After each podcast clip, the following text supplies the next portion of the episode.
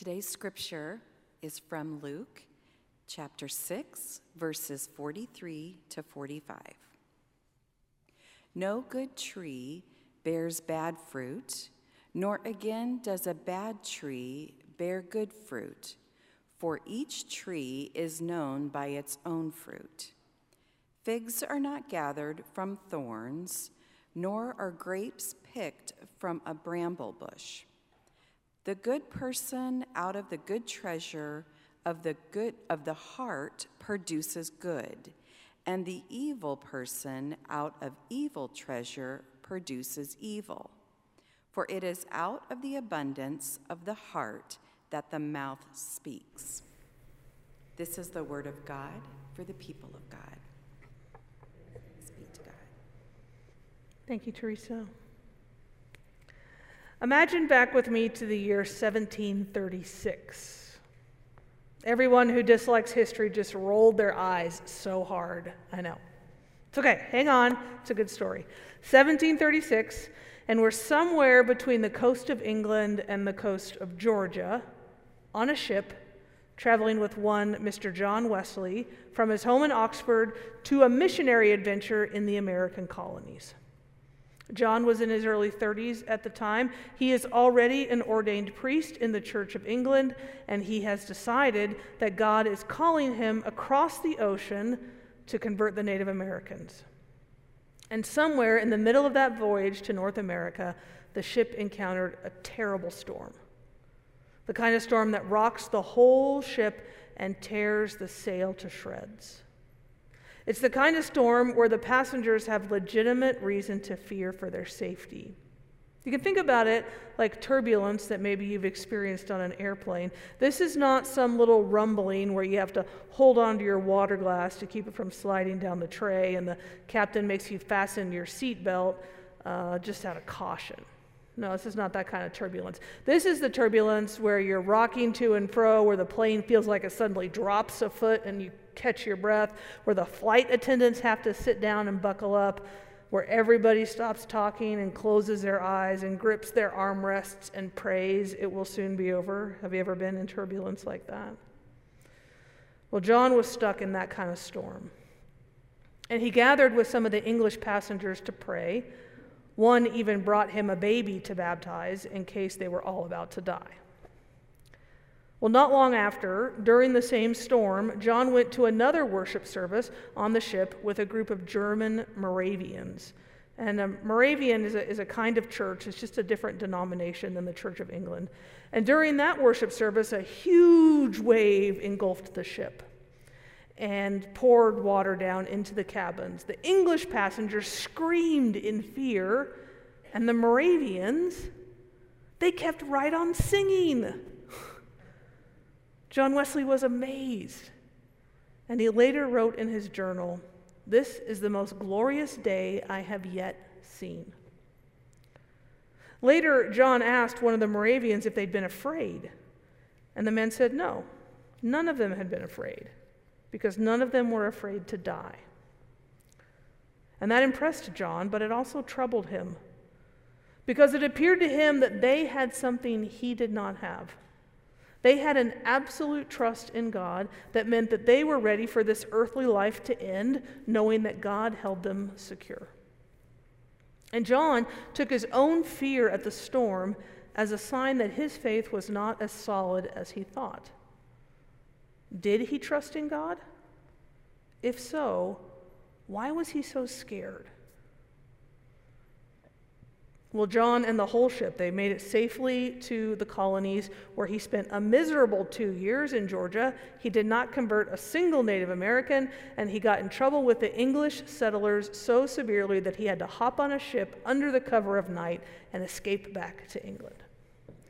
The voyage home was again stormy, and John again experienced this sense of fear that had him questioning the firmness of his faith. Luckily for him, when he returned home, he was able to connect with a group of Moravians and spend some time worshiping with them and learning from them. And not long after, on a particular night at a meeting at Aldersgate Street, he was overcome by the Holy Spirit with a sense, a new sense for him of reassurance a sense that he said his heart was strangely warmed that night, and the kind of faith that he had long sought was finally his. He wrote that in that moment he felt that he did finally and fully trust in Christ for his salvation. And this moment of reassurance, it was a big boost to his faith and to his work as he went on to found the movement that we call Methodists, us. The change in his heart, it, it produced some pretty amazing fruit in his life. Now, I would guess that John Wesley would say that after he had that moment of confirmation and reassurance, after his heart was strangely warmed, that he lived the good life much more closely to the way Jesus describes it in the Gospel of Luke. We're in week four here of our close examination of Jesus' central teaching, the Sermon on the Plain. Remember, this is Jesus telling us what it looks like to be a disciple, what it looks like to be close to the kingdom of God. Do you want to live a life of faithfulness? A life that overflows with abundance and joy, the kind that God has promised us? Then trust in God and do these things, Jesus says. Things like love your enemies, give to everyone who asks from you, be compassionate, be merciful Last week, we heard Jesus say, Don't judge. And take the log out of your own eye before you worry about the speck that's there in your neighbor's eye.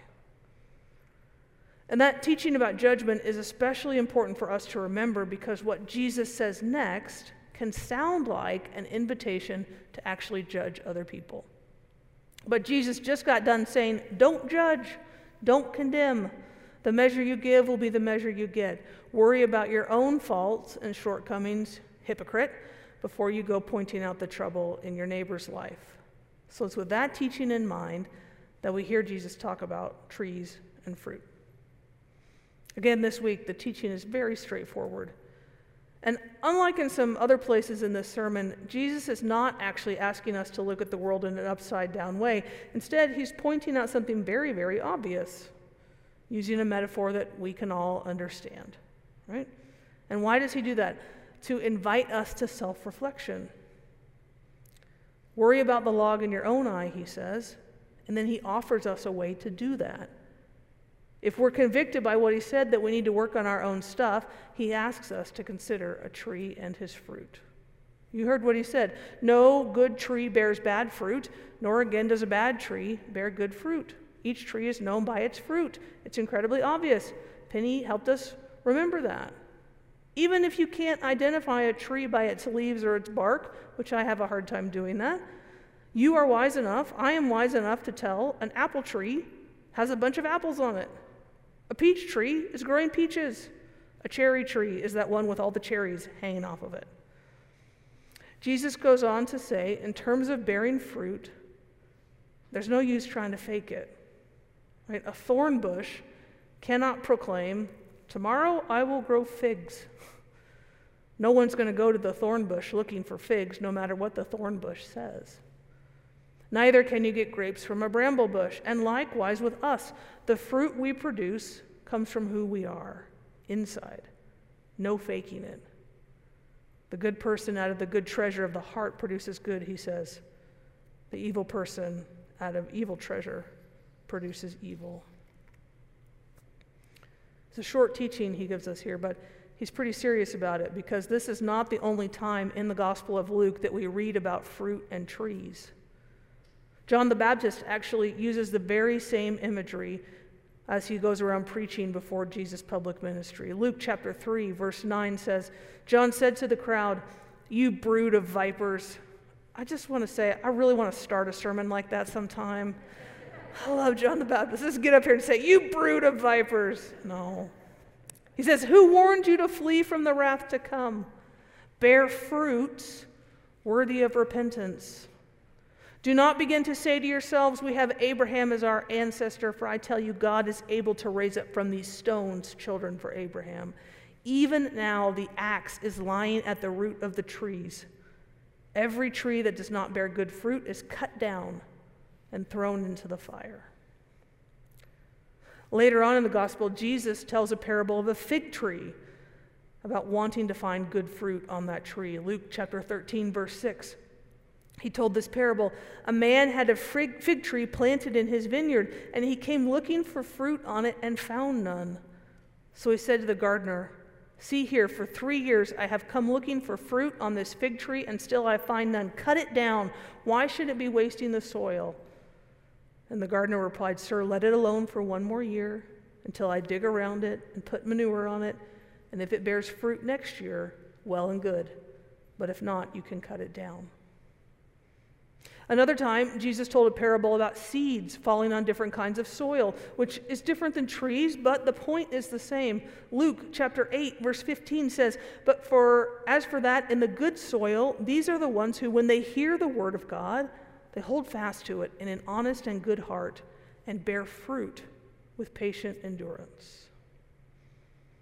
So, all this talk about fruit it's a reminder to us that our faith is not just about what we believe, it's about how those beliefs manifest in our lives. What good does it do us to believe all righteous things if they don't somehow translate into real life?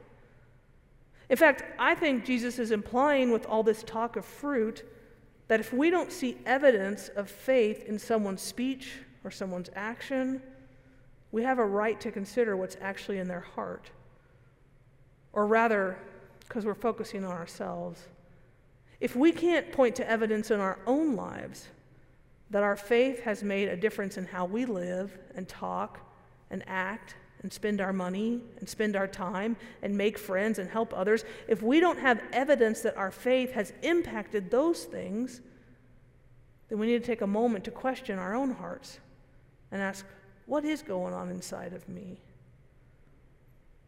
As we remember Jesus' caution about judging others, I hear this scripture as a clear invitation to consider ourselves, to do a self check. What kind of fruit am I bearing in the world? And there are lots of ways we could ask this question, but a helpful one might be what kind of things would the people around me say if I asked them about the fruit in my life? If I asked them and they were in a place to be honest with me, not just nice to me, what would they say? What kind of fruit do they see from me? I'm taking part right now in a continuing education program with a bunch of other mid career clergy from nearby annual conferences. Most of them are from Texas, actually, but I try not to hold that against them. I love Texans. I went to college in Texas, so I know how easy it is to make fun of them. And as a part of the program, we were all asked in a couple months ago to fill out a 360 degree evaluation. Has anybody ever done a 360 evaluation? Well, it is a really good process and also a really awful process. In a 360 degree evaluation, you select people to rate you anonymously on a whole long list of leadership characteristics and behaviors. Your boss does it, your coworkers do it, and the people who report to you do it. That's what makes it 360 degrees. It, people, it's people who experience your leadership in all kinds of different ways. And I had a bunch of people fill mine out. I had the district superintendent do it. I had lots of our staff here at St. Paul's do it. A bunch of my colleagues in the Great Plains filled it out for me, and a good number of lay leaders here in the congregation also. And I also had to rate myself in all these categories.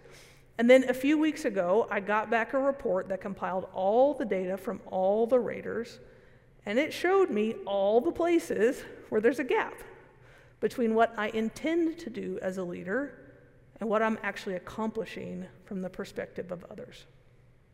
Now, to be fair, it showed me a lot of things that I'm doing well, and that was great. It was. To see what people notice as my strengths, to have folks name some of the good fruit that I am bearing, and I am grateful for that. But of course, the harder part, but also the more helpful part, is to see the places where I want to be bearing fruit, or maybe even have convinced myself that I am, but the people around me are saying, You're not quite doing it, Amy. Or at least not to the extent you want to. Now, I will say there was nothing in that report that was shocking. I mean, I have known myself for a while now. And I have a sense of my shortcomings enough to know that my raters actually described me pretty accurately. But something about having it in print there in front of you from the people who interact with me each and every day that makes it really helpful. It makes it plain to me. And it helps me to know where I need to focus as I try to grow my leadership in the months and the years to come. But what about you? If the people around you had to describe the fruit that you are bearing, if they had to name the kind of tree that you are right now in this season, what would they say? Never mind for a moment what you intend to be or what you're trying to be. What do they actually see and experience from you? Are you an angry tree bearing the fruit of rage? Are you a tree of joy bearing the fruit of delight? Are you a tree who can never be satisfied, bearing the fruit of disappointment? Are you a tree of hope, bearing the fruit of encouragement? Are you a stressed out tree that can never relax, bearing the fruit of anxiety and tension? Are you a tree of hurry, bearing fruit of neglect and rush? Are you a tree of compassion, bearing fruit of patience? Are you a drama seeking tree, bearing the fruit of gossip? What kind of tree are you in this season? What's the fruit that those around you see? You know, the, the season of Lent has long been understood as a time of self reflection and examination. It's a time to look honestly at ourselves and ask for God's help to get back on course where we have strayed from the path of discipleship. It's a time to recommit ourselves to the practices of faith if we have let them fall away. It's a time to listen close to the words of Jesus when we have let his voice become faint. Now, none of this is about earning our salvation. Remember, God, God does not require us to do a certain number of good works in order to earn God's love or make our way to eternal life. God's grace is a free gift, it's given out of God's pure love.